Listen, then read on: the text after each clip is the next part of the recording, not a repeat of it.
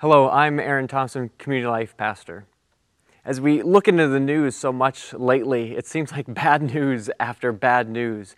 We hear COVID cases increasing, more rioting and more chaos going on with injustice. We, we hear things about isolation, the feeling. And I think of my own life, I'm like, wow, I'm, I'm kind of feeling a, a little empty in a time like now. I'm, I'm wanting the good news as well. Is there any good news that's actually out there? And maybe you feel the same way of that you're kind of tired of this empty feeling and you're tired of all the bad news and you're looking for some good news. Well, why don't we take a look at this video about how maybe we are feeling in a time like this.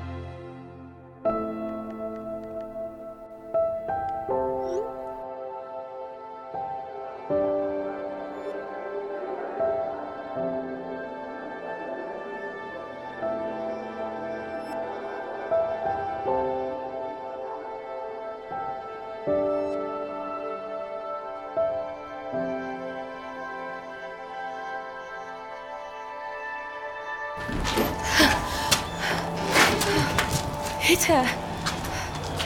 Zarik.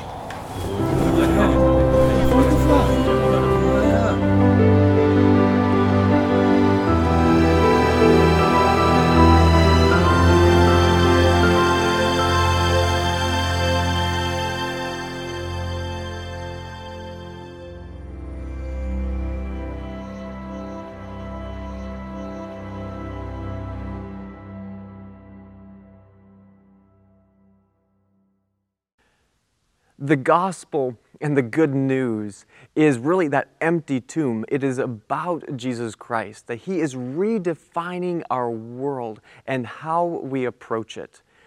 When we are feeling empty, we are really, honestly, truly longing for something so much more. Well, the sermon today is really for those of you who have heard the gospel introduced to you when you were a child, or this sermon is for you if you were introduced to the gospel as an adult by those who were introduced to the gospel when they were children. Like, how are we really, honestly, truly supposed to understand the gospel? What is it? And how in the world are we supposed to share it? This is supposed to be one of the most important things when it comes to the life of the church. At a time like now, boy, do we need it now more than ever before. We need to do a little bit of a heart check as well. Sometimes when we come to church, what we do is we hope that we are going to get something from Jesus. But the good news and the gospel is not just getting something from Jesus, the gospel is Him, Himself. That the good news is Jesus Christ. That when we come to church, we come to get Jesus. Now, we might know the gospel of Jesus, but maybe we don't know the Jesus of the gospel. I know it's a little bit of a play on, words, but if we're thinking about it, we can understand the facts about it. But do we have a relationship with Jesus in order to understand what the gospel really, truly is? I mean, we think of like, yes, I know Jesus died for me, you know, paid for my sins, that's great. But yet, maybe I live my life my own way. I do my own thing. Well, do I really have a relationship with Him if I live that way? And there's also that thought as well is, you know, I grew up within the life of the church and um, I heard about the freedom of Christ, but yet I continued to work my tail off to earn God's love and God's grace. Or maybe I'm like, I understand He loves me, but the way that I'm living my life is constantly trying to achieve perfection. This is a little bit of the examples of, hey, I understand the gospel of Jesus, but I may not have that full relationship of Jesus and knowing the Jesus of the gospel. As kids, we are told to believe that Jesus died and rose again. But have we really been able to grasp, well, why do we believe this? Why is Jesus' death and resurrection really the gospel itself? If we take a couple steps back into, I mean, gospel good news is, um, we often think of the Bible we think of the stories that are in here, particularly the New Testament, the back part of the Bible. And in there, we have people like Matthew, Mark, and Luke, and, and John who have written what we call these books of the gospel. One example is one writer who was Luke, and he was a, a doctor, and he would write things down about what people were witnessing about Jesus and about Jesus' death and his resurrection. And also, he wrote about what happened afterward. He was not thinking when he was writing his letters or writing these things down, he wasn't thinking, oh, this is going to be in the Bible. The Bible didn't exist back then. And he wasn't necessarily thinking, like, oh, this is going to be something in a book that people thousands of years are going to read. He just thought it was important. So he began to read, to write these things down.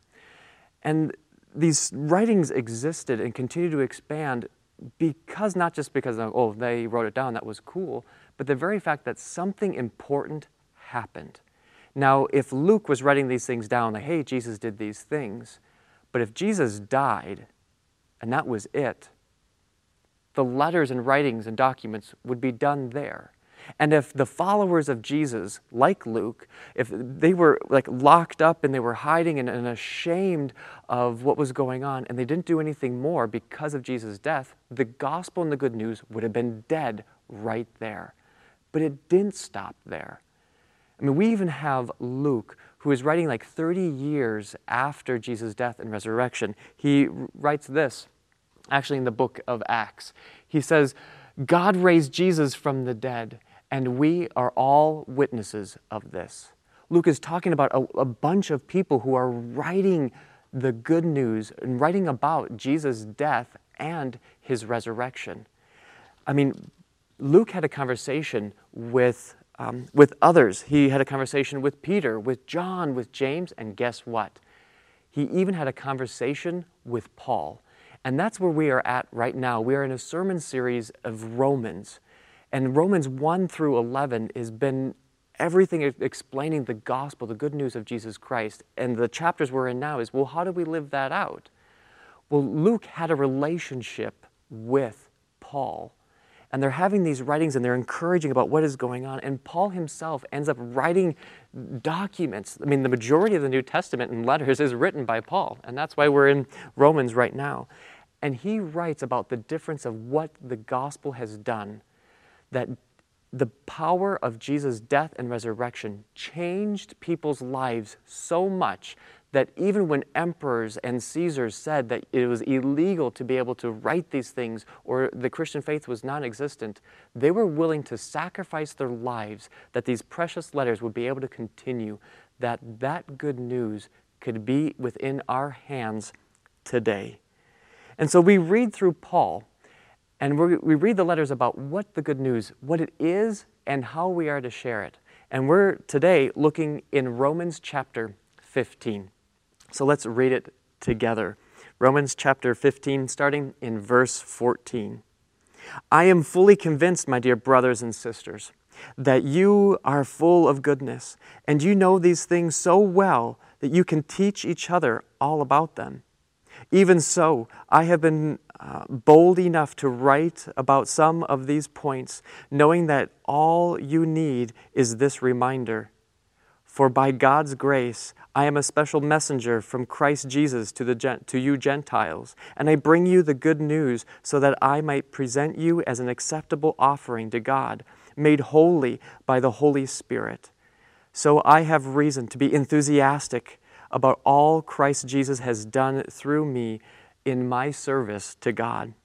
Yet I dare not boast about anything except what Christ has done through me in bringing the Gentiles to God by my message and by the way I worked among them. They were convinced by the power of the miraculous signs and wonders and by the powers of God's Spirit. This in this way, I have fully presented the good news of Christ from Jerusalem all the way to Illyricum. And my ambition has always been to preach the good news where the name of Christ has never been heard, rather than where a church has already been started by someone else. I have been following the plan spoken in the scriptures, where it says, Those who have never been told about him will see, and those who have never heard will understand. In fact, my visit to you has been delayed so long because I have been preaching in these places. In this passage, Paul is telling us two important things about um, the gospel, about the good news. One, he's telling us what it is, and he's also saying, he's talking to us about how it can be shared. What is the gospel? Well, as kids, you know, we, we, we are told, well, the death and resurrection of Jesus is the gospel. Well, it is the good news. Gospel, the Greek word, uh, actually means good news. This is that beginning part of Romans that we haven't been looking at right now, but the first 11 chapters are all about this. The second thing that the gospel is, is that it is about not so much what we do, but what Christ has done. The law tells us to do these things, what to do and what not to do. But the gospel tells us it's done, people. And the third thing is it's about what Christ has really been doing for us. There's a couple verses here in Romans 15 that explain and point out it's not us doing, although we work with God, it is Him who has already done the work. So if we have in verse 15, 15, it says, For by God's grace. It's not Paul's grace, it's not mine, it's not yours, it's God's. The next verse, in verse 17, it says that all uh, Christ Jesus has done, he's done this through me. Well, who has done it?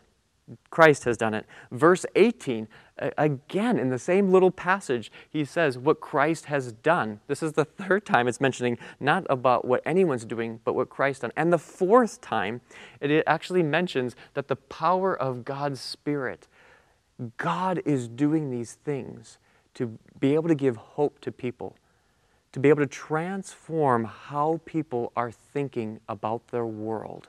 That's not anymore about what you are doing, people.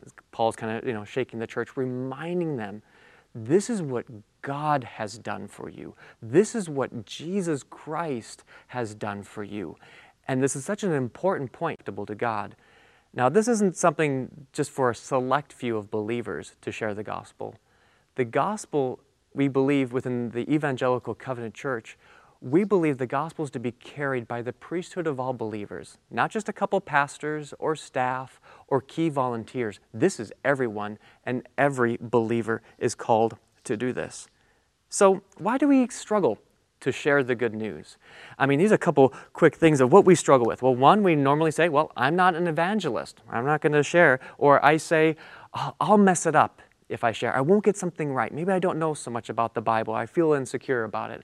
Next thing is like, well, I'll be rejected. What if I tell my neighbor or my coworker about Jesus and all of a sudden they really start to ignore me after that? That could get a little awkward. Another reason why maybe we struggle with it is maybe we think that we're just not good enough. If I actually invite someone to church or I invite someone to read the Bible, maybe they won't necessarily do it because maybe they just don't want to be with me. Well, when people share the gospel, there are sometimes we get that feeling that we have to force people into something that they don't want to do. And sometimes it can look in different ways when we talk about that word evangelism, which is the sharing of the good news. Sometimes it goes a little sour.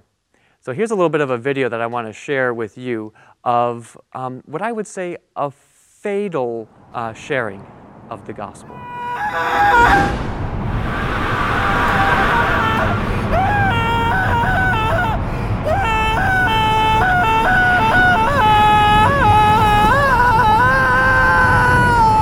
so glad you decided to take the plunge. This is a life changer. It certainly feels death defying! Speaking of death and defying, you know what would happen if something tragic happened today? What? Like if the chute didn't deploy! What are you talking about? A malfunction, Joe! Like, let's say I pass out before the chute doesn't deploy! I knew what would happen to me when I hit the dirt! What about you? The Earth is coming! The ground's coming for all of us, Joe! We're hurling from heaven to earth! That's exactly what Jesus did, Joe! When do you deploy the chute? When you decide that life after death is a viable conversation! Ah! Hallelujah! Hallelujah, Joe! Joe? Praying. Okay. Awesome! Woo!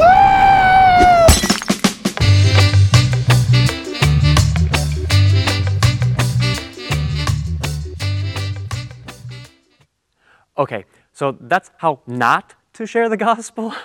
um, but what we can do in order to share the gospel, number one, if you're saying, well, I'm not an evangelist, that's okay. Your job is just to share your story. There isn't, your story is unique, and there's no one better to share your story than you. But not only that, why don't you also live out the good news? We have in verse 18 here, it says, that Paul says he's bringing the message to the Gentiles. Um, he's doing that through his message, but also by the way that he worked among them. Both his words and his deeds showed the people of what the gospel was all about. Typically, we think, okay, um, if this is true, people will believe it and they will live it out. But now more than ever before, we are actually finding that if people believe that you can live it out, if you can practice it, then they will be able to find it believable. And if it's believable, then they will know that it is true. And so instead of thinking, okay, I have to be, that the gospel um, it has to be, oh, I have to be good and do all these different things. And as Christians, these are do's and don'ts. And we begin to do that. It's not livable. People will not be able to live into the gospel because it's like, this is so complicated. I can't do it. I'm not going to be good enough. And it seems like your life is also extremely chaotic and crazy. So if you can't live it out, it must not be true. So for us to simply be able to, one, share your story, and what Jesus, the difference that He has made in your life is powerful. But also to be mindful, to make it livable, that you can live out. What difference does it make that Jesus died for you, forgave your sins, and gave you the freedom from that? And it's something based on not that what you have done, but what He has done. I mean, that redefines everything about us. If that's the case, then the good news and the faith or the re- relationship with Jesus becomes something that can be not only true, but can be livable as well. Maybe we're also thinking, well, I'll, I'll mess it up. I'll get the gospel all wrong. And we think it's this really complicated thing. One other thing that we can do to share the gospel is, you know, learn two sentences. This is a passage from from 2 Timothy. And there are a couple other passages, one from 1 Corinthians 15 as well, about what the gospel is. And this one says, it talks about that there's one God, one mediator. Jesus is the mediator. And he's the one, it says here, that he gave his life to purchase freedom for everyone. For you to memorize just a couple of sentences about what the gospel is that Jesus died, rose again, forgave your sins allows you to like, oh, that is really that simple? That's a good key part of it. Um, and I know for us, it's really all about, it reframes how we live our life and it redefines it for us. So by memorizing a couple things like that from Scripture allows us to have something in our back pocket. Another thing that you can do to be able to share the gospel is maybe you feel like, well, I'm rejected. Well, you can invite someone actually to Alpha. Um, you're not alone. Uh, all the time, Christians were being rejected because they were sharing the good news of Jesus. And even today, people are being rejected. You're not alone. And so, if you're someone who's kind of scared about sharing the good news with someone else, we have the Alpha course starting online July 15th. Why don't you grab someone and come sign up, attend? You can talk to me and I can help you sign up. This is something that you do not have to do alone. You get to do it with other people. The church has been doing it for hundreds of years of doing faith with one another, and so that we can, as a church, are able to be able to continue to do that. And lastly, maybe you're also thinking that, well, I'm just not good enough. Well, I want to encourage you to let you know that when we talk about sharing the gospel, God did not come here to make good people. He came to make saved people and to be able to do that through Jesus Christ. This is possible to share. Paul, in verse 14, he tells us this You know these things so well that you can teach each other all about them. Paul was encouraging the church in Rome hey, you, you know this. As children, we were taught to believe Jesus' death and resurrection. But do we know the why? We know the why is because God loved us. We know that He did this to remove our sins, to give us freedom, to change how we approach our life. If we struggle with a divorce in our life, or sickness, anything, or sin coming in our life, because of our relationship with Jesus, how we approach those challenges in our life, like the riots and injustice and things like COVID, with Jesus, it changes everything of how we uh, can do it. And Paul is saying, uh, we can take off the training wheels, people. It's okay. You can share the gospel. We don't, it doesn't have to be a complex thing. Simply share how Jesus has transformed your life. I like what Dr. Julius Kim said. He's a, a professor of practical theology. He says that we are um, in pursuit of all the things that the world has to offer. Our hands are so full that we don't have any more space for the gospel. And now is the time when we need to be able to release that and let go of everything so that way we actually have space for the message of Jesus Christ. The gospel is not Jesus plus doing enough. The gospel is not Jesus plus being um, a good person and serving Him and doing all these different things. The gospel is Jesus plus nothing. And that makes it everything. And as I said, it changes our approach on everything. If you look back in the beginning of this sermon, we looked at, like, you know, I just feel empty. And instead of thinking, I have to do all these things in order to be loved and to be accepted by God, Paul tells us in Romans if there's anything you're going to get today, Jesus Christ has done that work for you. And so that is why we come to the time of Holy Communion, where Jesus not only filled his disciples, his followers, with physical food, but also with spiritual food. I mean, during that meal, Jesus, he took the bread, he gave thanks, and he broke it. He said, This is my body which is given to you. He said, Eat it and remember me. The same way, after the supper, he took the cup and he said, This cup is the new promise through my blood. Drink it and remember me. Because whenever we eat of the bread, and every single time we drink of the cup, we remember that Jesus died and rose again, and that he did the work, not us. And that is the good news. It's not us doing the work, it is Him. We are able to enjoy the fruits of it. And because of that, we are able to have it reflect in our lives as a result of that. Let's pray together. Father God, I pray for my friends as they gather those elements for communion, that you would make them holy. And God, I pray that you, your Holy Spirit, would also make us your faithful people, that today that we would be able to grasp and to understand that the good news is you, Jesus, and all that you have really done for us. God, may you give us a spirit of being excited to be able to share the difference that you have made in our life with our neighbors, co-workers, family members. And may we continue to do this, to teach one another what we have been taught by those who have also experienced your good news. In your powerful name, Jesus, we pray. Amen.